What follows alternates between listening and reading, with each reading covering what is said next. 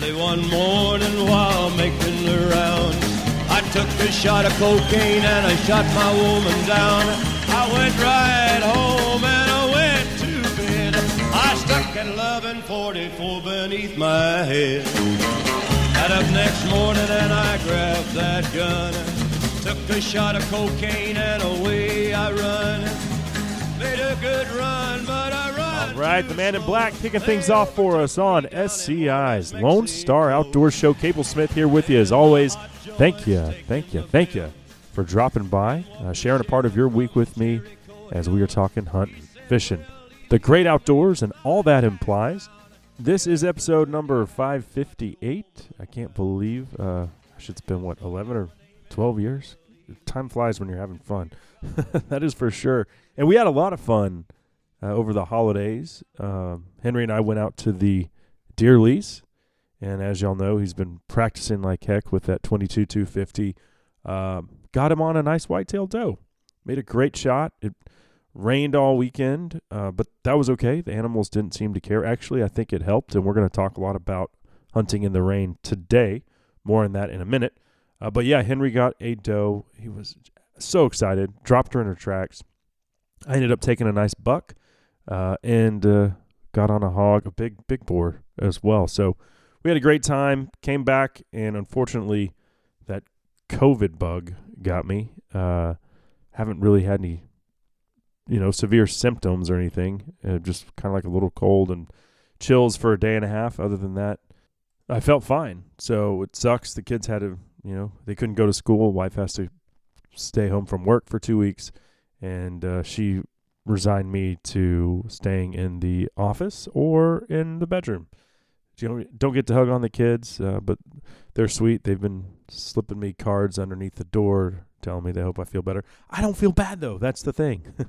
Just uh, what a mess. What a mess. But anyway, we've got a great show lined up for you, so you know what to do by now. Pour yourself another cup of coffee out of that beat up old Stanley thermos. Grab that stool, pull it up a little closer to the campfire because off the top, we're going to talk hunting in the rain with deer and deer hunting. Well, it used to be magazine. Now it's kind of uh, just a media company that focuses on all things whitetail deer hunting. And Dan Schmidt will be here to talk about hunting in the rain because I think a lot of folks just uh, don't mess with it, which is a big mistake, uh, in my opinion, and certainly as evidenced by what Henry and I saw last weekend.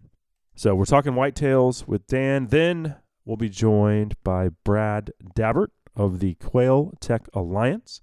Uh, our friends over at Park Cities Quail hooked us up with Brad, and uh, we've got a lot of stuff to get into regarding bobwhite research and current projects that Quail Tech is working on. Uh, some that I find very interesting as far as supplemental feeding, also predator management, uh, just a couple of the things that I know we'll hit on today with Brad. So, looking forward to that as man, just the nostalgia of upland hunting and specifically the gentlemanly sport of quail hunting is something that uh, I really gravitate towards. Can't I love talking about it? Can't get enough of it. Uh, so that's what's on the docket for today. Going to be a good one. Let's do a uh, let's do a quick giveaway here before we take a break. I've got a box, and of course, this means you've got to have a 22 250. But I've got a box of the uh, double tap 55 grain 22 250 bullets. Uh, they're Nosler ballistic tips. This is the bullet Henry dropped his doe with, like boom, right in her tracks, hammered her. I was really surprised at uh, just how lethal such a small grain bullet could be. Uh, but you make a good shot, and that's what he did. Anyway, uh, ammo is really tough to find right now. This is the DT Hunter from Double Tap Ammunition, and we're going to give a box away. So just email the, well, it's numbers. Let's just say 22250 into Lone Star Outdoor Show at gmail.com, and you'll be entered to win the box of ammo. Imagine that people giving ammo away in a state of pandemonium where no one can find ammo. but we're going to do it today. Um, Let's take a quick break. When we come back, we'll be joined by Dan Schmidt of Deer and Deer Hunting right here on SCI's Lone Star Outdoor Show. She bought stuff that didn't sell last Christmas or hadn't sold since who knows when. Damaged goods and used displays in the discontinued bin. And we loved how she thought about us, it'd kill her if anyone was missed. You knew if you were friend or family, you were on Mary Lou's Christmas list. Texas Premium Power Sports is one of the largest pre owned dealers in Texas. They specialize in sales of pre owned ATVs and UTVs, many of which come fully accessorized. They also have a full service and repair center for most major brands and offer financing with a 500 credit score or better. They'll even finance parts and accessories such as high racks, roofs, and wheel and tire combos. Visit TexasPremiumPowersports.com or check them out on Instagram at Texas underscore premium underscore powersports. That's TexasPremiumPowersports.com. With city life seemingly getting crazier by the minute, the thought of moving out to the country is looking more appealing than ever. And Foster Farm and Ranch has been recognized as one of the nation's top ranch brokerages the past two years. They have listings in 22 counties and counting and are truly a statewide entity. Foster represents buyers and sellers from all walks of life farmers, ranchers, hunters, doctors, lawyers, investors, and possibly you. You can find them on Facebook, Foster Farm and Ranch, or Instagram at Foster Ranch Sales. Of course, fosterfarmandranch.com, the website, or call Chad at 830 776 3605. Quarantine, like nothing you've seen. Got the whole world running towards the river, trying to wash itself clean. And I hope that all is well, as far as I can tell. It might do us some good to spend some time healing ourselves. Get where we used to be. There's little Matt Muller? Quarantine, the name of that one. Highly appropriate since I'm coming to you from the quarantine studio. Uh, Cable Smith here with you. Thank you for tuning in to SCI's Lone Star Outdoor Show as we're about to talk some whitetail deer hunting, specifically during precipitation. Don't throw in the towel. Don't sit there and watch football. Get off your hiney. Get out there in the rain. As long as it's not a torrential downpour, good things are going to happen. Uh, but we'll get into that with Deer and Deer Hunting's Dan Schmidt momentarily. This segment brought to you by SCI.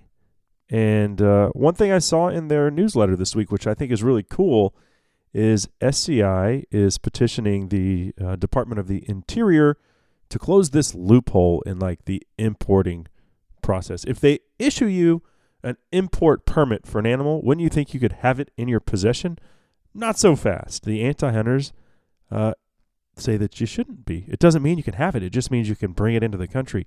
What? I don't. That doesn't even make sense, right? We're living in a clown world, but you know that's the mindset of these anti-hunting factions and corrupt politicians that want to ban hunting altogether. Uh, so SCI steps in because they care about your right as a hunter, and they care about educating the non-hunting public as well. Um, for more info or to join SCI, go to safariclub.org. We'd love to have you. And with that being said, let's talk some whitetail deer. It is my pleasure to welcome Deer and Deer Hunting's Dan Schmidt to the show. Thank you, Cable. I'm glad to be on with you. Absolutely, my pleasure. Um, so glad to hear you're feeling better. Uh, like I was just telling you off the air, I got a positive COVID test um, uh, Tuesday, and like Monday, I started feeling a little crummy, uh, body aches and stuff. Tuesday, just real tired.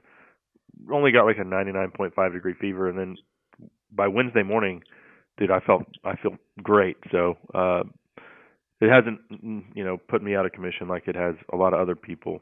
Uh, the flu, in my opinion, has been was a lot worse. Which I know you haven't been feeling that great either. So we're kind of on the Yeah. same page here. No. I'm glad you're doing okay. I don't have COVID. I I was worried. Obviously, I was supposed to travel to Kansas here this week, and I had a fever that day, and they won't let you travel if you. And so I was worried. I don't have it, thank goodness. Yeah, Um, but I'm glad you're doing okay, and I, my heart just goes out to everybody uh, out there who's dealing with this because I know it's across the country. And it's something uh, not to be taken lightly. There's uh, a lot of scary stories that we've been seeing uh, personally and hearing about as well. Yeah, yeah. Well, and you know the kids now can't go to school for two weeks, and wife's out of work. I work out of the house, so it's not that big of a deal for me. But you know, it puts a strain on on all of that stuff. Um, certainly. Um, but let's talk about something more exciting than being sick. Let's talk a little deer hunting. Um, what do you do exactly at uh, deer and deer hunting? Deer and deer hunting cable. I've been here for well, it's going on 26 years now. I'm I'm the vice president of the company, which is Media 360, but uh, we do other things. But deer and deer hunting is our main. Uh, I, I didn't want to, it used to be a magazine. That's what it, basically it started the whitetail industry back in the 70s. Right. Uh, we have the TV show uh, shows. We have several of them on Pursuit Channel. We've got our website. We've got our YouTube page, our social media platform. Uh, we do other magazines. Uh, it's it, basically everything you can think about deer hunting, uh, media-wise, TV, print, digital, online videos, you name it. And uh, there's only I think nine of us here, so um, I got my hands in on all of it. Okay, and and where are you based out of? We're based out of um, uh, central Wisconsin ish. I it, I always say northeast Wisconsin. We're about now if you're from Dallas, kind of sort of. Um, I know you're in McKinney, but Yeah. uh, my my best friend li- uh, lived in McKinney for 25 years, by the way. Oh, right on. Yeah, he. Uh, but uh, I'm just about an hour west of Green Bay, so I think anybody down there knows where Green Bay is. Yes, indeed. Okay. So yeah, not my not my favorite football team, but uh, uh, I figured as much. Figured. Yeah. we've run into the pack a couple times in the playoffs recently. So Just a, just a few times. Yeah. yeah, yeah. Um, well, what I want to talk about today is uh, deer hunting in the rain. And but I guess before we do that, how's your how's your season been so far? Uh, season is up until now has been uh, great. Actually, I've uh, I've enjoyed a lot of success. I think I've I've shot at least ten deer. I've shot uh, some nice bucks. I just got back from Illinois, but I've got uh, th- thank um, I'm blessed. I get to travel for this job a little bit, and I've I've hunted uh, four different states this year. I've been seeing some really um, tremendous uh, activity across the country this year, and I've been able to enjoy it. But uh, I have a lot of venison in the freezer and a lot of good memories as well. Right on. Awesome. Well, we uh we got our first two whitetail on the ground this past weekend. My son and I headed out to the uh, lease after the Thanksgiving super spreader. Uh, so Yeah. yeah. Uh but you know, we had a guy's trip and um it was nice to get away with him and and you know, quarantine initially gave us the opportunity. He's 7 by the way. Um but he came to me and said, "Dad, I want to shoot a deer." Uh, this was, I guess, right after the season ended last year, and he'd sat in the blind with me a bunch, and he's been he's seen me take a whitetail buck before, um, and he he said that, and I, as you know, I do this for a living. I've never wanted to push that on him. I wanted him to come and say, "I'm ready to do this. I want to do this." So, so he did, and so we practiced a lot with. Um, I gave him my 22 250. That's about all he could handle at seven years old. Sure. Um, and we practiced and practiced, and he ended up shooting a blackbuck doe, an exotic, um, this summer Yeah.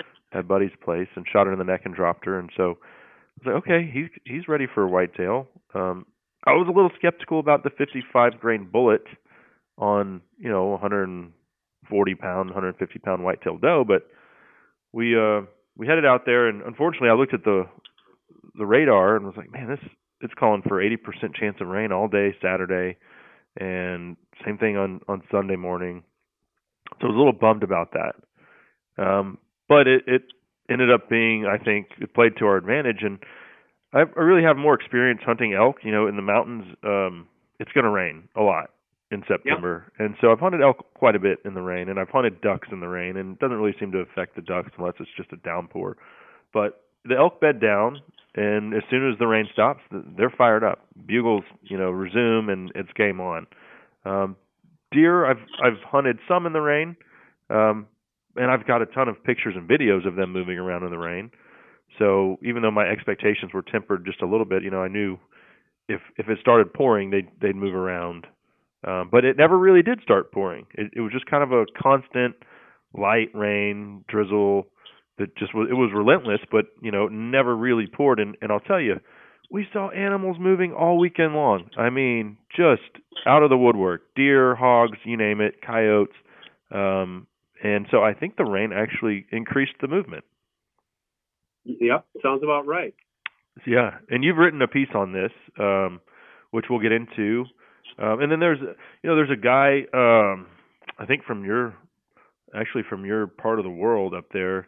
Um, his name, I think, uh, let me check here, but uh, his name is uh, John Eberhart, and in his book Precision Bow Hunting, he said that 30% of their mature buck sightings occur when there's a light rain or snow, and that's significant. Yes. That's a lot. Yes, and then John's one of the best, uh, and he hunts public land almost exclusive, not exclusively, but a lot. Uh-huh. Uh, yeah, he is uh, just a wealth of knowledge. But that's spot on on what what you read by John and what you experienced personally. Um, you know, and I have written articles about it. Uh, we've had we've actually done TV shows about it. Um, some online videos on our YouTube page are there as well. But the the thing with rain is you know, animals have to live in that year round. And I think what a lot of hunters do is they kind of get hung up on how does this affect you as a person and how would you feel when you're out there? That's not that doesn't apply to animals. And like you said, downpours, yes, definitely. It will shut them down, but guess what? Once that rain stops, they're moving. And light rain, I've found, especially during the rut, um, is some of the best hunting activity you can find as far as deer activity. But um, you know, we could get into this a little bit more because it's not just as simple as saying, "Hey, they move." There's all sorts of other things that you have to keep in mind. Right, right. Well, yeah, and I think, like you said, it, how does how does this affect me as a as a person? Do I want to experience that discomfort? Um, and I think most hunters probably just bail on it, especially if you're bow hunting. Uh, I mean, my son and I were sitting in a nice dry box blind, you know, so really just getting in in and out of it was the only time we were getting rained on. Um, yeah, and the, the inconvenience of, well, am I going to get my truck stuck? I mean, all those things play into that decision. Uh, but sure. certainly, like you said, it's it's not an inconvenience to the animals. Uh, just it's certainly an inconvenience to the hunter.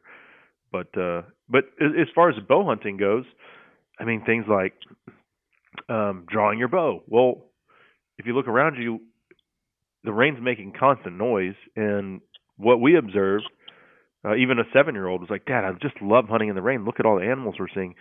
My take is like they're not as wary because they can't really differentiate differentiate the rain from other sounds. That's that's the thing, and that's that's some of the things that I've touched on. As far as hunting in the rain, a couple things. Number one, it does lessen their senses. So when you think about a whitetail, how do they survive? Sight, sound, and smell. Um, sight, the rain will affect them because rain uh, you know, coming down, they're trying to eat in a food plot or even in the woods if it's just a mass crop or whatever. That water is affecting how how they see. The fog's going to affect how they see. Uh, things like that. Sound, like you said, it dampens sound. Um, turkeys kind of get a little bit. If, if you turkey hunt, you'll notice uh, during rain, turkeys will go out towards open fields because that really messes with their ability to hear when they're in the woods because there's so much noise.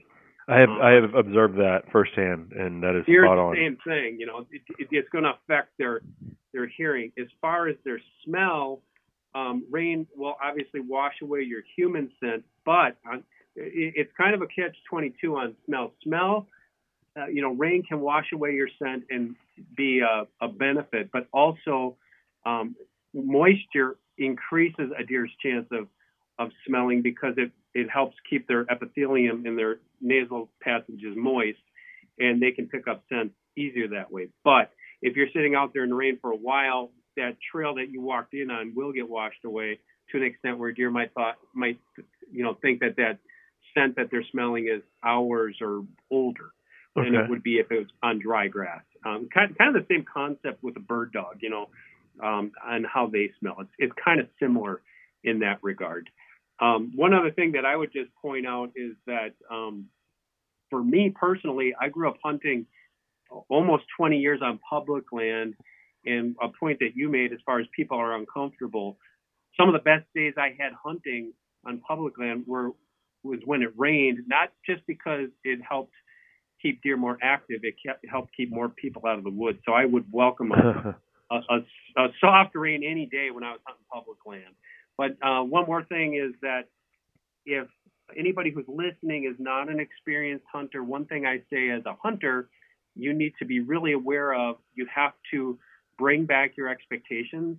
You have to lessen your shooting distance because if you shoot a deer in the rain, you're going to have to trail that deer probably, Yeah. and it's really going to test your skills if you don't have if you don't if you're not personally experienced or you don't have a family member or a friend who can help you. Uh, blood trailing an animal that's shot during rain can be very very difficult. So I limit my shots. I only take what I call slam dunk shots that are close, and I know that that animal's going down quickly, and because I don't want to be sitting there trying to trail a deer when my blood trail is going to get washed away. Right. That's probably the only uh, real negative factor, other than you might get wet. But yeah, as far as hunting in the rain goes, that blood trail is going to disappear pretty quick. Um, we do need to take a quick break. Still a lot more to get into on this topic, though. Dan, are you cool to stick around for a few more minutes? Absolutely. Good deal. And that segment was brought to you by All Seasons Feeders and Blinds. That's what kept Henry and I high and dry while we were hunting in the rain. Uh, was a, you know, basically just getting in and out of the truck, walking to the blinds the only time. Well, and then recovering the deer, of course. Uh, but those are the only times we were really exposed. We were nice and cozy in the big chingon from All Seasons Feeders. I mean, Henry looked around and he's like, Dad, I just love this deer blind. Well, of course you do, bud, because there's room for you, for me, for the rest of the family if they were at the least. But uh, luckily for us, it was a guy's trip. Need those every now and again. But yeah, the big chingon, it's got carpet, it's got windows for bow or rifle uh, hunting, it's got cup holders, shelves, you name it. Uh, the windows have magnets on on them, so you don't even have to mess. You don't have to fiddle with anything. You just lift it up and it, boom, attaches to the uh, side of the blind. It's the Big Chingon. You can find it at allseasonsfeeders.com. We'll be right back with more from Deer and Deer Hunting's Dan Schmidt on SCI's Lone Star Outdoor Show. And I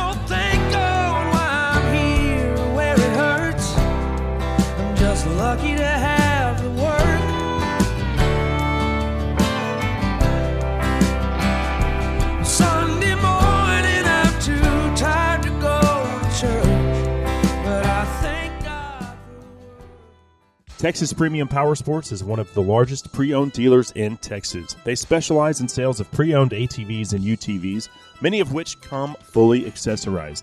They also have a full service and repair center for most major brands and offer financing with a 500 credit score or better. They'll even finance parts and accessories such as high racks, roofs, and wheel and tire combos. Visit TexasPremiumPowersports.com or check them out on Instagram at Texas underscore premium underscore powersports. That's TexasPremiumPowersports.com. Dallas Off Road is North Texas' trusted 4x4 shop, specializing in lifts, wheels, tires, exterior upgrades, and gears and drivetrains. I recently took my factory Z71 Silverado into Dallas Off Road, and they handed me back a lifted beast of a truck that will get me around the deer lease or just as easily tackle a perilous mountain road on my way to a backcountry elk hunt. Dallas Off Road owner Jeff Swope is an avid hunter and gun enthusiast, so you'll have a lot to discuss when you swing by the shop or give him a call. Visit DallasOffroad.com for all your truck or Jeep customization needs. In the market for a compact track loader, then check out the Bobcat Advantage, where Bobcat track loaders squared off against other brands in a variety of tests and challenges. Whether you're looking for performance advantages, uptime protection, or quality design, Bobcat compact track loaders are the best built machines in the industry. But don't take our word for it. Watch the videos at bobcatadvantage.com or see Bobcat machines in person at Bobcat of North Texas in Lewisville, Fort Worth, Cedar Hill, Longview, McKinney, Paris, and Sherman. Visit bobcatofdallas.com today. Hey Andy, I can visualize you standing on the corner of Mayberry Drive in your black and white.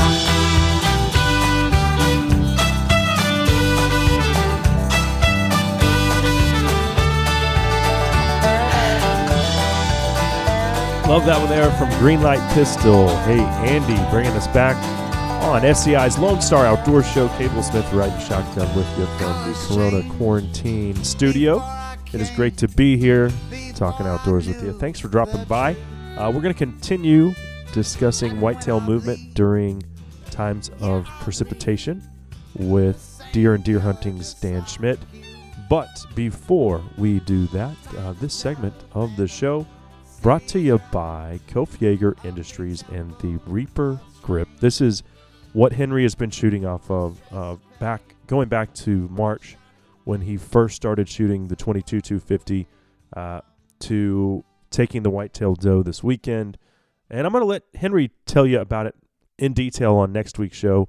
Unfortunately, due to quarantine, uh, didn't want to have him here in the studio to talk about that hunt, but uh, certainly we're going to do it in the near future.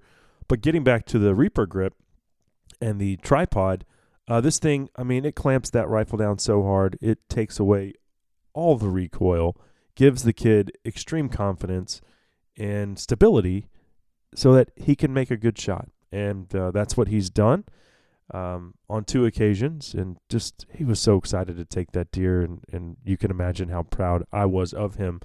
But that Reaper grip is a game changer. Highly recommend it. And you can find it at KopfjagerIndustries.com. Well, jumping back into it here with Dan, I certainly appreciate you sticking around through the break, my friend. Thank you, Cable. I'm glad to be on with you. Some other things like clothing wise, uh, I mean, obviously, tons of companies have good uh, rain gear. Which the thing about rain gear though is it's generally not quiet. Yeah. But going back to the rain, well, it doesn't have to be as quiet. So something just No, it doesn't at all. It, it doesn't at all. Yeah, and like you said, there's tons of good stuff out there. Anybody who is really serious about it, you can. You don't have to spend a ton of money.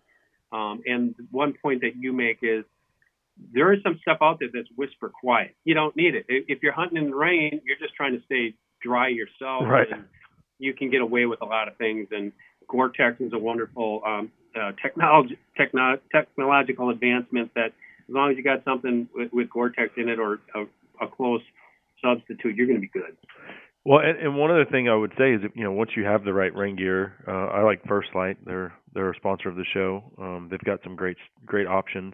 Um, but once you know you're going to be dry, I think if you can wrap your mind around sitting all day in the rain, um, because what you know, if it does start to downpour, what's going to happen is those deer are going to bed down, right? But as soon as it lets up, even to a light drizzle, or if it just stops, boom, they're going to be on their feet moving around. Um, so those all day sits, uh, I think people in Texas, a lot of people, you know, rifle hunt out of blinds, and they just, that's not really a thing here. But uh, Yeah, you know, I've hunted in places- Illinois and and other places where they look at you funny if you say, um, you know, I don't think I'm going to hunt all day. So I highly recommend that you do. Yeah, I agree. Last year I did more bow hunting than I ever had, and uh, here in Texas, and and the all day sit was something that I just had to get used to. It can get tedious, and like mentally, I think that's it's it's a much bigger ask mentally for me than it is physically. I could sit there all day, no problem, but mentally, I'm like, man, I'm is, I'm bored.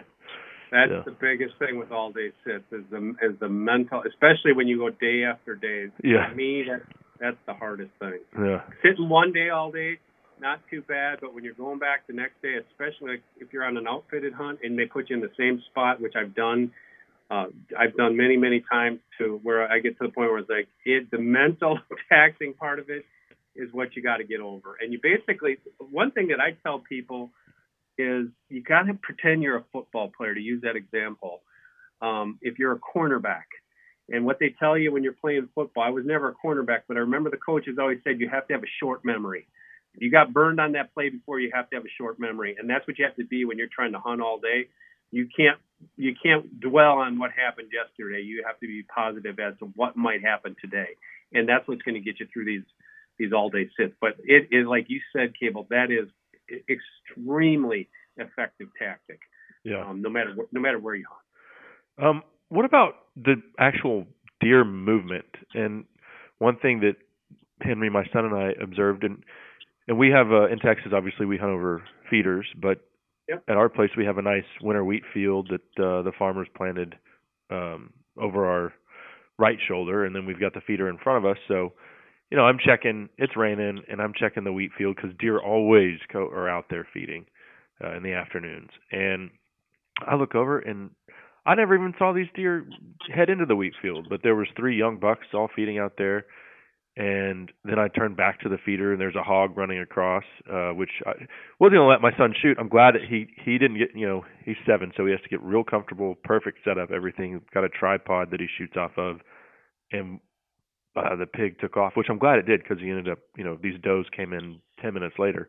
But watching them go through the uh, underbrush, I mean, they never put their head up. They were on a beeline, and I felt like the the movement of the whitetail changed. Um, they were just more on like a mission, and, and not, you know, how deer stop and look around every Yeah. seems like always, constantly. They never did that once.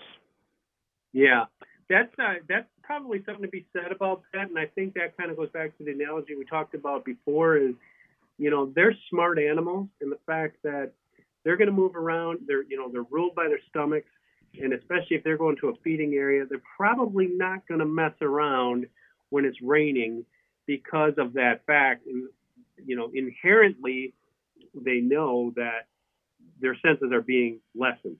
So they're going to be they're going to be on a mission, like you said. They're going to be a mission to either eat or if whatever happens to be point A to point B, um, and which which helps you, especially when you got your scouting down and you know if you're in a travel corridor and you're in a good one, those deer are, are going to be coming through there. You know, they're they're going to be using those trails probably more than they're going to be on a nice bluebird day because. Like I said, they're on a mission. They're they're, they're Yeah. going from point A to point B, and they're not going to fool around getting there. Yeah, yeah. Well, yeah, they came in on a string, and he ended up uh dropping a nice doe. I was very proud of him. Uh, That is so cool. That I mean, I know I don't even think you guys have a hunting age restriction there, do you? no, no.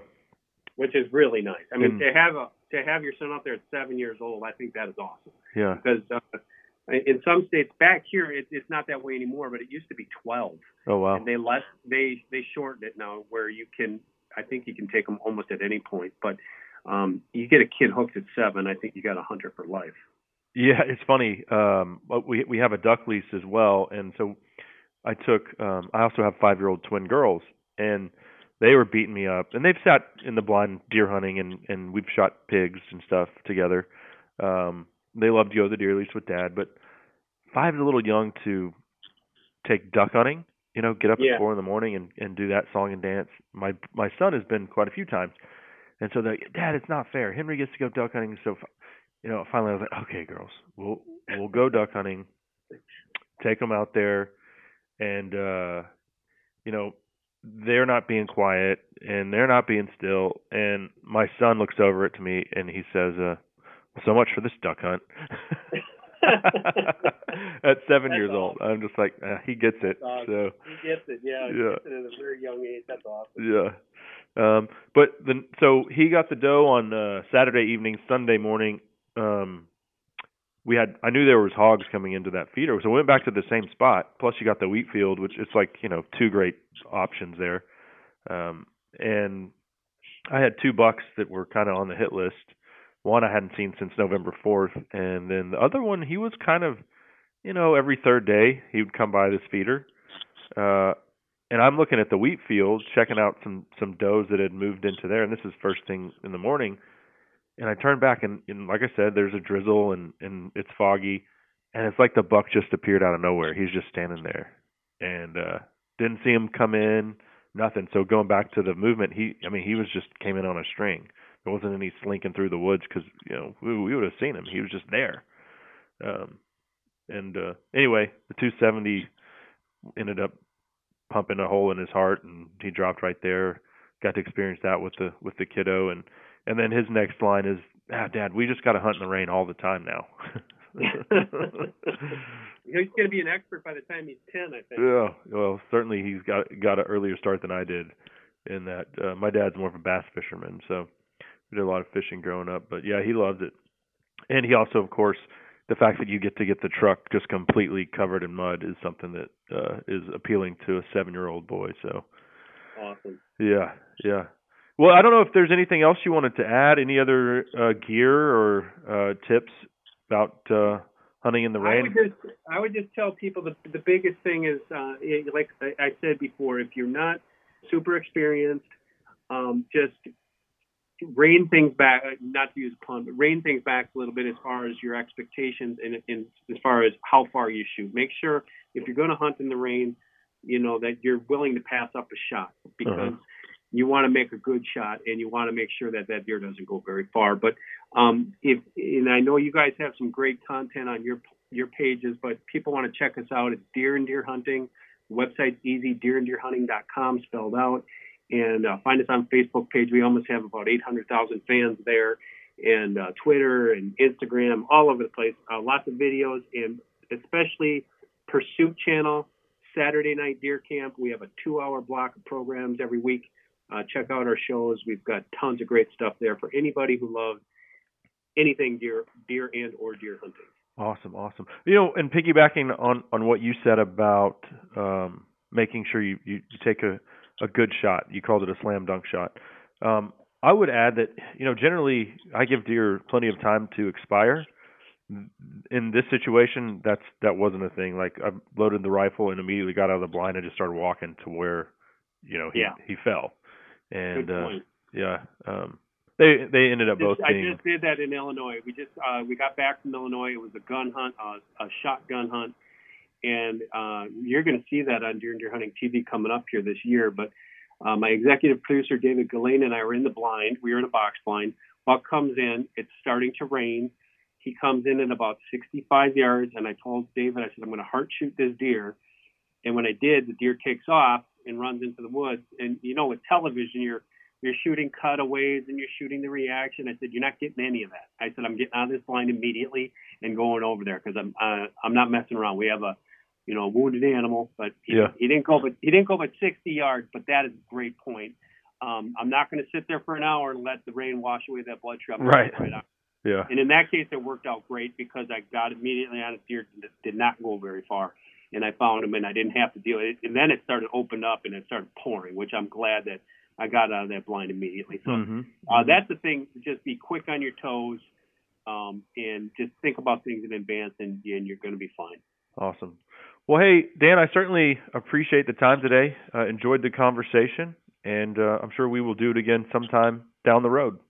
Absolutely, Cable. I appreciate it, and to all the Lone Star fans out there, eh, everybody have a safe and happy rest of the hunting season. All right, you do the same. All right, thanks, man.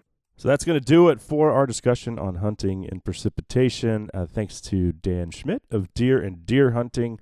Uh, that segment, by the way, brought to you by the First Lite Seek Storm Tight Jacket. Uh, this is what keeps me dry in the rain. Absolutely love it. 3.5 layer waterproof construction. It's got waterproof zippers. And you wouldn't think that something that's watertight is going to be breathable, but it is. So, from hunting a light drizzle perched up there on your tree stand to the relentless precipitation that sometimes goes with those backcountry hunts, the Seek Storm Tight Jacket has you covered. You can find it at firstlite.com. First Lite, go further, stay longer. Up next, we're talking Bobwhite Quail with Brad Dabbert of Quail Tech Alliance on the Lone Star Outdoor Show. almost atoms and broken bones, the dream of a buckle I'll never put on. I'm jaded. Oh, I hate it. Somehow.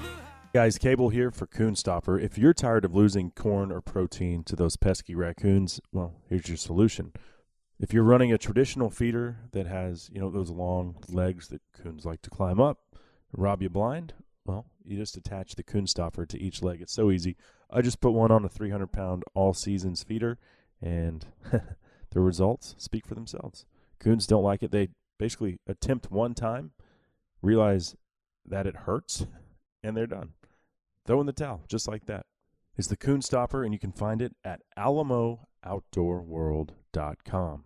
Hi, Brett Jepson here with Three Curl Lease Connection. I'd like to invite you to come enjoy some of Texas' best dove hunting just minutes outside of Dallas. We have many private dove leases available for this upcoming season, including Milo, wheat, sunflower, and cornfields. Leases come in different sizes and prices, so we can fit anyone's budget. We have the lease that's perfect for you and your group. We don't overcrowd multiple groups into one property, and you'll have the first pick at renewing your lease for years to come. Please visit us at 3curl.com and click on leases for your property listings. That's T H R E E C U R L.com. Hey, this is Chris Knight, and you're listening to the Lone Star Outdoor Show. But I sit down by the highway. I hear those big cats growl. Where the quail gonna fly to? Where will the rabbits run now? I watch them all hell what used to be my church. Tearing up my grandpa's land. Dirt is the name of that one from our very own Chris Knight bringing us back on SCI's Lone Star Outdoor Show. Cable Smith here with you. Thanks for dropping by today. as we're about to get into, I believe, what is the most nostalgic, the most gentlemanly, the most sporty of all hunting pursuits, and that is quail hunting. And uh, a lot of that has to do with the dogs, but it truly is a, uh, a gentleman's pastime, one that I've enjoyed immensely when I've been fortunate enough to uh, to be able to get on some wild birds and hunt behind some amazing dogs. But before we're joined by Quail Tech Alliance's Brad Dabbert, this segment of the show brought to you by Vortex Optics and their Vortex Wear lineup. They've got gear. I mean, they've got everything t-shirts, hoodies, button-up shirts, pants, you name it. And my favorite thing, of course, is their t-shirts. They've got a lot of funny stuff, creative stuff, all pro hunting, pro public lands, uh, pro meat eating, right? Uh, no vegetarians working at Vortex. Uh, but uh, yeah, you can check out the entire Vortex Wear lineup at vortexoptics.com and get this 20% off anything Vortex Wear when you use my promo code Lone Star 20 when you check out. Vortex Optics, the force of optics. We'll move in right along here. Uh, let's head out west and check in with Brad Dabbert of Quail Tech Alliance. Brad, thanks for being here. You bet, Cable. Uh, always uh, interested to talk quail and and um, tell about our program here at Quail Tech. Which is what we are going to do today. And yeah, go ahead. Just tell us a little bit about Quail Tech and uh, and also your responsibilities there. Yeah, um, I am actually a, a, professor at the Department of Natural Resource Management at Texas Tech University, mm-hmm. and the Quail Tech Alliance is a you know research project of um, the Department of Natural Resource Management at Texas Tech. And so, what it is in its structure is a system of branches uh, that spread way north of the, you know, north of the Canadian River, almost to Dumas, uh, south to Colorado City, um, east almost all the way to Eastland, and we have Breckenridge, and anyway, basically the rolling plains of Texas, and we have these anchor ranches. There's about 26 of them. We have some, a few new ones coming in, and and you know some uh, have uh, gone out over the last 10 years, but mm-hmm. um, you know they kind of change, and and these are kind of our um, canaries in the coal mine across the rolling plains, where we get data and look at what's going on with quail um, on these anchor ranches, and then we also do research there and we call them anchor ranches because what we're trying to do is anchor quality habitat in those areas uh, around, and hopefully that'll rub off then on neighbors, um, and everybody will get excited about uh, uh, sustaining quail. Okay. And so, you know, we've had on uh, Dale Rollins quite a few times over the years with the uh, Rolling Plains Quail Research Institute. I guess what differentiates you guys from them is just, I mean, you're talking about from Breckenridge to the Canadian River. I mean, y'all are covering a lot more area, so you have um, all their stuff is pretty much done, I guess, on on the same property. Yeah, yeah, they have, um, you know, they have a few outside research projects, I, I believe, that uh-huh. are outside of their property, but they do a lot of monitoring on there and um, we're we're big into um, you know intensive management where we're trying to um, push the demographics to to try to get populations to grow and to um, you know mm-hmm. Basically resist to a certain extent some of these deep declines that occur. So that brings up an interesting question. What what is y'all's take on trapping and, and predator management? Well, you know, what we have done over the last few years is we use um, the, you know, radio transmitters to actually measure the demographics of the bird populations in response to things. So, you know, we've actually had about four years of a um, predator reduction study um, on large scale where we're you you know doing thousand acre pastures mm-hmm. And on average, we've been able to increase um, the nest success about 12 percent um, by removing these these uh, mesomammals. And so that doesn't sound like a huge amount, um, but when you think about it, um, it's actually a 12% increase in um, basically coveys because you can look at an individual nest as a potential covey for the next year. Mm-hmm. And so actually it, it ends up being about a so 34, 35% increase in chicks on the ground at, at 21 days of age. So, um, you know, when you're talking about trying to, again, move the populations toward um, a, a more sustainable year to year population, uh, where there's always going to be these drops because of severe drought, uh, but we can limit um, basically how far we're going to drop and increase our um, rate of growth back uh, when we get good weather again. Okay, and as far as the types of predators that you guys focus on, is it more raccoons and skunks or more coyotes and bobcats? Yeah, it's more raccoons and skunks. Um, coyotes really aren't, uh, for most of our studies, that big of a nest predator. Mm-hmm. Uh, bobcats can be, but for the most part, what has been removed in a lot in our studies are, are raccoons. Okay, which is an interesting phenomenon. You know, as we as um, the farther we go removed from the trapping days, you know, uh, I mean, a raccoon pelt has essentially no value anymore. Um, and yet, our agricultural practices mean there's more raccoons on the landscape.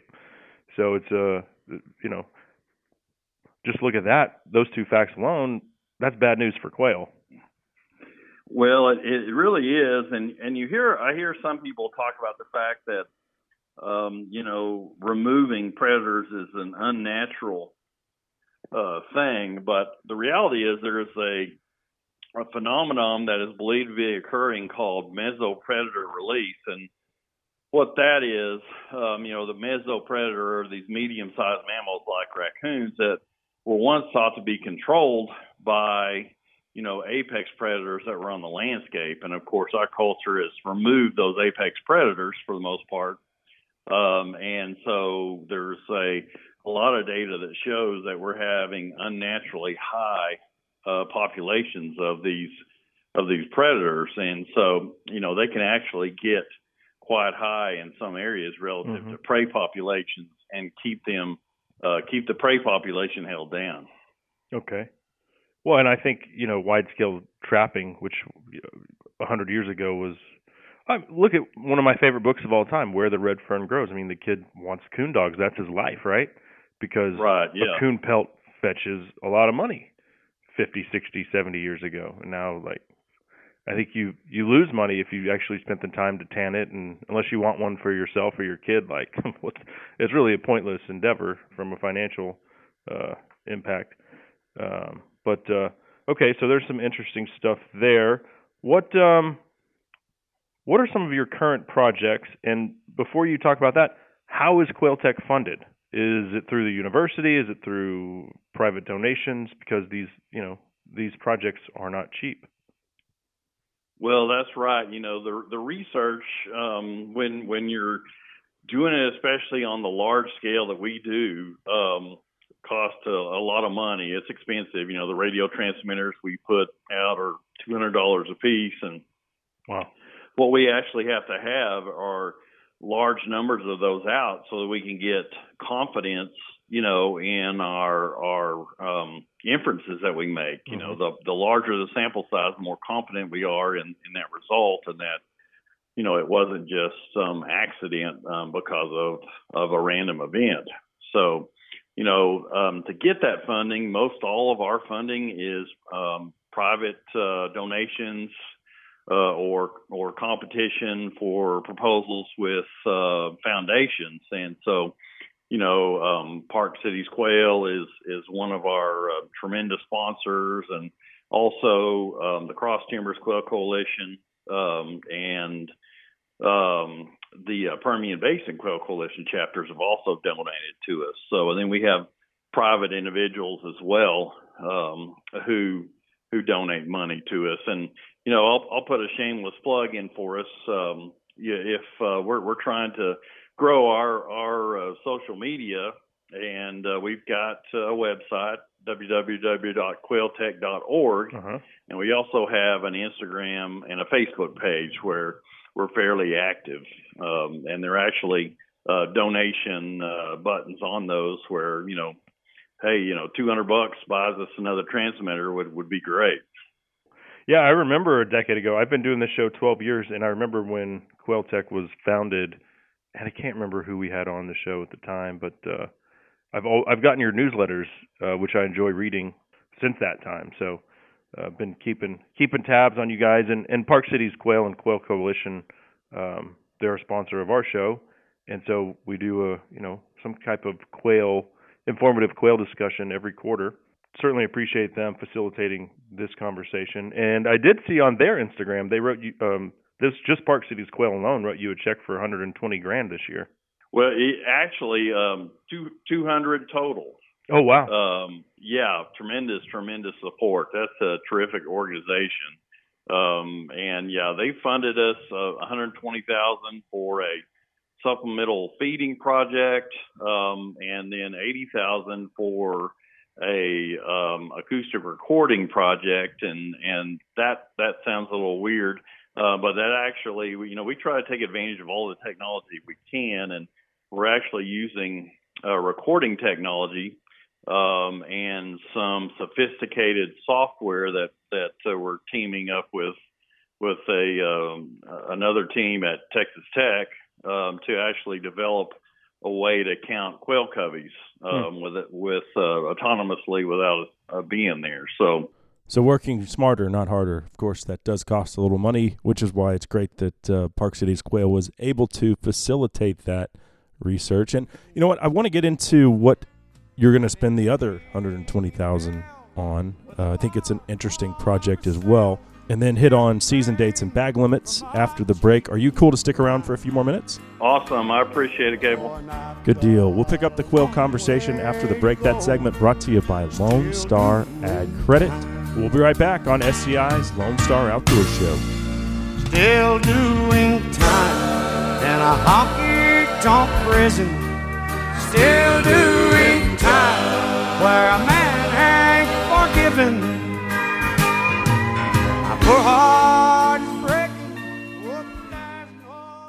Hey guys, Cable here for QuietKat, the leader in e-bikes made specifically for overlanding, hunting, fishing, and remote access to the great outdoors. QuietKat provides outdoor enthusiasts a means of portable, low-impact transportation while providing you with the most reliable product on the market. I own a QuietKat, and it has surpassed all my expectations. It's an amazing machine that stealthily gets me wherever the hunting or fishing adventure takes me. Based out of Eagle, Colorado, QuietKat is able to put all of their products to the test, making sure your e-bike is built to last. Visit quietkat.com or call 970 328 2399 for more info. Hey y'all, Chris Letzinger, online sales manager at Cinnamon Creek Ranch here, reminding you we're not your typical archery club. We're a one of a kind archery facility with indoor and outdoor ranges, full pro shop, and six different 3D courses. Cinnamon Creek was designed by hunters for hunters. Located in Roanoke, Texas, we have over 200 3D targets to hone your archery skills. Call 817-439-8998 or visit us at cinnamoncreekranch.com to visit our new online store. That's cinnamoncreekranch.com. This is Steven Rinella, and I'm the host of MeatEater, the show on Sportsman Channel. Thanks for listening to the Lone Star Outdoor Show. So one last time, let your aim be true. On the other side, boy, I'll be waiting for you.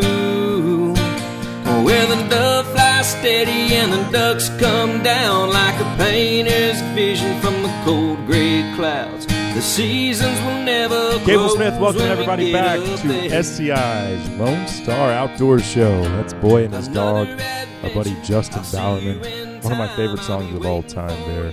And I wish that real life hadn't caught up to Justin because what a hell of a songwriter. Hope he's still making music. And uh, I think we're going to get on a duck hunt here this fall. It's been a couple years since we shared a duck blind together, but still one of my favorite singer songwriters out there.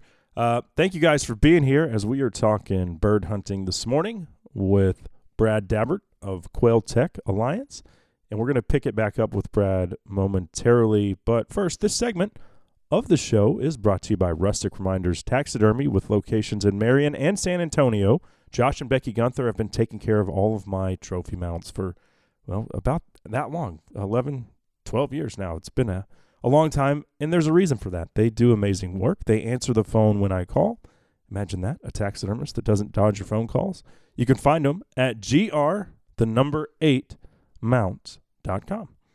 And with that being said, uh, Brad, we talked a little bit about the donations that Park Cities Quail made to your organization uh, to the tune of $200,000 split into separate projects and 120 grand of that money was allocated for your supplemental feeding program which I'm interested to know more about. So how is that project positively impacting quail? So when you're talking about quail and supplemental feeding, you actually have to be specific. You can't be general um, because there are different types of feeding. There's using barrel feeders uh, or stationary feeders of some kind, um, broadcasting on the road surface, um, or what we actually do, which is broadcast into the habitat. Um, and so our research um, with that uh, has actually been really successful. And what we're actually able to do is raise the October to March survival by an average of 22%.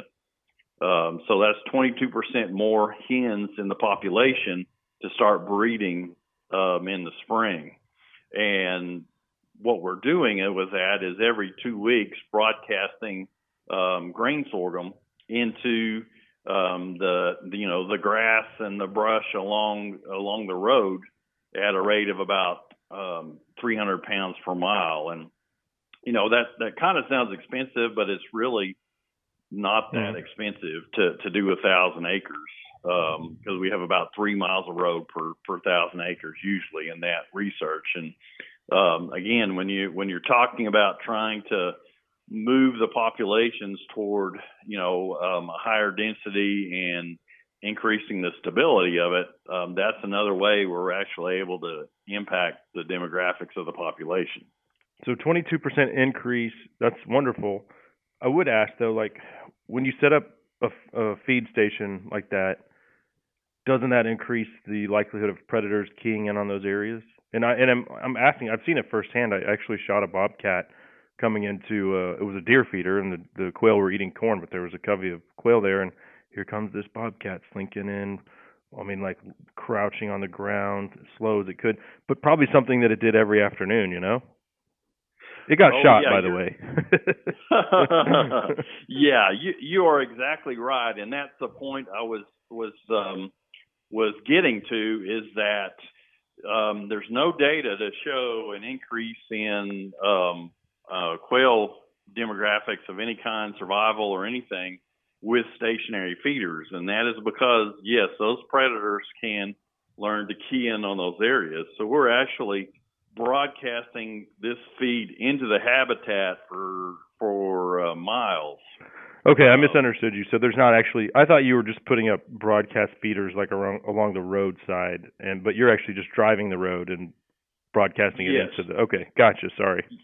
Yeah. Oh no, no, it's kind of confusing, and um, but and that's why we have to be careful when we're talking about you know you, people make blanket statements about supplemental feed sometimes in in things they write and and talk about um, and that uh, that is the one and we publish this in Wildlife Society Bulletin and the Journal of Wildlife Management um, and the Journal of Wildlife Biology um, have papers all on all of these things. We've actually um, you know, an amazing thing. The first year we did that supplemental feed research, um, this was on the Four Sixes Ranch um, near Guthrie, Texas. Mm-hmm. Was actually the year of that um, terrible drought in 2011. Oh yeah, and and so we were all wondering if the quail were going to ever come back after that one. Right, right. And so with with that, um, looking at reproduction, um, the birds in control areas that did not receive any of this broadcast feed actually only 15% of them even attempted a single nest. Hmm. Um, and so when you're talk, thinking of the steady uh, predation that occurs on these birds and you don't get any reproduction, you can see how they're going to decline. Um, but our birds that received um, the supplemental feed broadcast um, 85% of those hens uh, attempted at least one nest. So even though our the chick survival wasn't really good either because there weren't any a lot of insects, Right. um, we still get get more reproduction out of that. And then in the following year, in 2012, um, we actually got more double and triple nesters, renesters um, in those populations receiving that feed. It, it just gives them a boost of energy um, and allows them to start nesting earlier, and they have a longer nesting season as compared to birds that are not getting that supplemental feed. Um, so, and, and that brings me to a, a new project that the one that uh, the Park Cities is sponsoring is we're trying to see if by putting um, protein into the uh, the diet during that um, late winter, early spring period when there's not much feed available, um, if we can actually increase um, clutch sizes uh, and even egg sizes uh, Huh. a little bit in, in in these hens. And our early take on that looks like we may be able to increase clutch size. Okay. Well, that's encouraging for sure. Yeah. Um, you know, one of the things I love about Park Cities and uh, Quail Coalition is that the money stays local, and and I mean like here in in the state, and then those chapters like um, Cross Timbers and the uh, was it the Permi- Odessa Permian or Permian Basin chapter? Um, Yes. you know, they do their own fundraising stuff too, and the money all stays in Texas. And um, unlike previous quail conservation organizations that kind of came and went because hunters want their dollars and conservationists. I mean, that's what we all are, hunters and conservationists. They want those dollars to benefit them in the long run, and and you know, it's not going to help them out if all that money's going to Tennessee or some other place. So um, I did hear though in talking with uh, uh, Jay Stein that you know they might be thinking about expanding to other states. Which again, though, the money would stay local, uh, so that would be really cool to see them uh, start to to add chapters in, in other places just based off of the success that they've had here in Texas. Oh yeah, you know these um, these chapters are run first class. Um, the the banquets are really second to none that I've ever been around, and you know they just do a tremendous job um, fundraising, uh, getting their message out there, and then they really look at um, the science that is produced by by the individuals that that get the money um, because they want it to go to you know actually um, uh, producing a product that is is going to you know put more birds on the ground uh, in the future. So Yeah. Which I think is paramount because if you look at the demographic of quail hunters, it's a it's a old man's game, you know. Um, and I think if there's more quail, well, then it's going to be so much easier to recruit that next generation of hunters. And uh, I'm not calling you old or or the you know the members old, but it's just it seems like the demographic is older than say you know whitetail hunters or or duck hunters or you know name the species. Um, it uh, Oh well, I mean that's true. You know, I've I'm I am getting in the older bracket. I'm an empty nester um this year and you know, I I look back on my son and um you know, basically he's a fortunate young man to be able to have experienced some quail hunting and um and unfortunately I you know was not able to get him out as many times as I would like um, because of you know years when when populations are down and and that really um you know really cuts those opportunities. So there's there's sometimes we he loves to hunt so we had to be out hunting something that that uh you know I was in the deer blind or or um you know sitting sit laying in the mud for ducks and right. wi- wistfully thinking I sure wish I was walking behind some dogs um you know in in the uplands uh chasing Yeah. quail so Well, one of my No- favorite no- things about the about quail hunting is well, the dog work. I love anything you know that you can get behind a good dog and hunt, whether that's bears in the mountains or ducks or uh quail. I, I love it all. But my favorite thing about quail hunting is that you don't have to get up at the break of dawn or or earlier like you do for all those other things. Oh yeah, yeah. Well, it's you know, it really is just an event, um, and that's what I think a lot of non-hunters don't understand. It's not the fact that you're, you know, out there. Um, Am I getting old and soft by saying that? That I like, I like it because No, because I can sleep later. Not at all, not at all. Well, I, I was it was making me think of you know lots of wonderful uh breakfasts that I've had. You know Mhm. that that uh, but you know the other kind of hunting you really don't have time for that. It's Here's a granola bar. Enjoy it. grab a deer bar blind. and go. Yeah, exactly. You know, but but uh, Right. quail hunters, you know, like their uh like their conveniences, and and that is one of them. Uh huh. A couple other questions for you. What is your favorite month to hunt quail and why? And and and you can follow that up by commenting on this. Is there any truth to the theory of hunting or harvesting birds earlier in the season because at the end of the season you're then hunting the most resilient individuals? Right, right.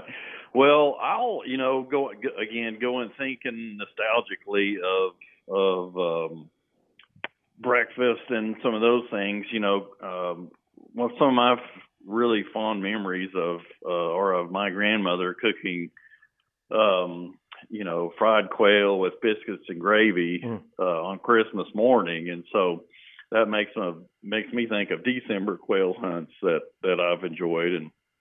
Um, as to you know those late season quail, um, you know we I always try to when I'm talking tell people okay here's opinion versus what we consider settled science versus um, you know hypotheses and and so really there's a lot of um, hypotheses around that. Um, intuitively, it makes sense that birds are that are alive during that last month are more likely to be alive to nest. Um, and do we have terrific science about that? No, not really, because of the fact that it is difficult to sort out um, the different types of mortality that that occurs with the birds. You know, hunting mortality. Does the bird shot in in November would it have survived the season? Um, you know, it, probably not. But uh, but again, that that kind of thing is is some of the things that are difficult to sort out. But you know, I think certainly from a practical standpoint, um, a a person that's trying to manage quail and their property are, are going to want to um, really minimize that.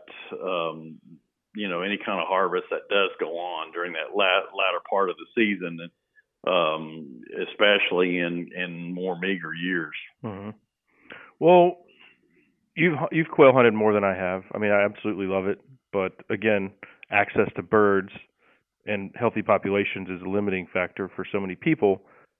I'll leave it like this: if I go out and shoot five or six quail, I'm really happy. I'm not looking to shoot 15. And people want to. I've heard people complain, "Oh, the limit's too high. Why do you, you shoot 15 quail?" Well, how many hunters are really shooting 15 quail? Isn't it more about the the dogs and the number of coveys pointed than the number of birds in the bag at the end of the day? Oh, absolutely. Yeah. Mo- most quail hunters, or or frankly, most all quail hunters I know are staunch conservationists. And, um, you know, uh, sometimes, and, and I get this sometimes with our social media, people that are unfamiliar with hunters um, and unfamiliar with quail hunting and can, how can you put conservationist and, and uh, Killing animals. same Yeah. uh, yeah, killing animals in the same statement, and they just don't understand the um, the care and the amount of money and and things that goes into supporting the populations. But it's not about the individuals or or individuals that certain year. So, you know, most um, uh, individuals that I know are, are only shooting one bird or two out of a covey and and taking turns on a covey rise and those kind of things to limit. And well, the limiting thing there for me is that uh, it's hard to kill more than one bird out of a covey yeah. when they're all flying in different directions. Uh, so Right, right. Yeah, but I mean, with you know managed populations, what you what you do is we we have um, ways of estimating, you know, how many how many birds are in um, a particular pasture, you know, thousand acre pasture or something, um, and we can set then a a limit, a percentage uh, of how many birds that we're going to take out of that population to make sure um, that we are um, keeping plenty of that population for growth for the next year. Well, I, I don't really have anything else for you today, Brad. I, I certainly appreciate the conversation. I always love uh, talking quail and, and visiting with. I'm not calling you an old timer, but I've certainly been around the campfire with plenty of them, and just the the the twinkle in their eye when they think about the of when they grew up and there were lots of birds. It's something that I wish I was there for. Always great to hear them reflect on that. What um, what is your contact info for uh, Quail Tech if folks wanted to look you up or possibly donate 200 bucks to purchase one of those transmitters or um, support any of the other research that you guys have going on? Um, it is uh, brad.dabbert at ttu.edu, or you know, you just Google Quail Tech and you'll you'll find us. Okay. Well, I appreciate it, Brad. Hope you have a great season. Awesome. I appreciate it, Cable. So there he goes, Brad Dabbert of Quail Tech Alliance. Great stuff there. That segment was brought to you by Lone Star Beer's new Das Beer, German Kolsch, and the new Stealth Cam Fusion wireless trail camera. You can find that at stealthcam.com. Uh, man, just looking at the clock here, we got to go. Got to get out of here. Flat out of time. Thanks to both of our guests, uh, Dan Schmidt of Deer and Deer Hunting, and of course, uh, Brad as well. We will do it again, same time, same place next week. Thanks to all you guys and gals for tuning in to today's presentation. Thanks to all of our sponsors for making this show possible. Until then, I'm Cable Smith saying, y'all have a great week in the outdoors.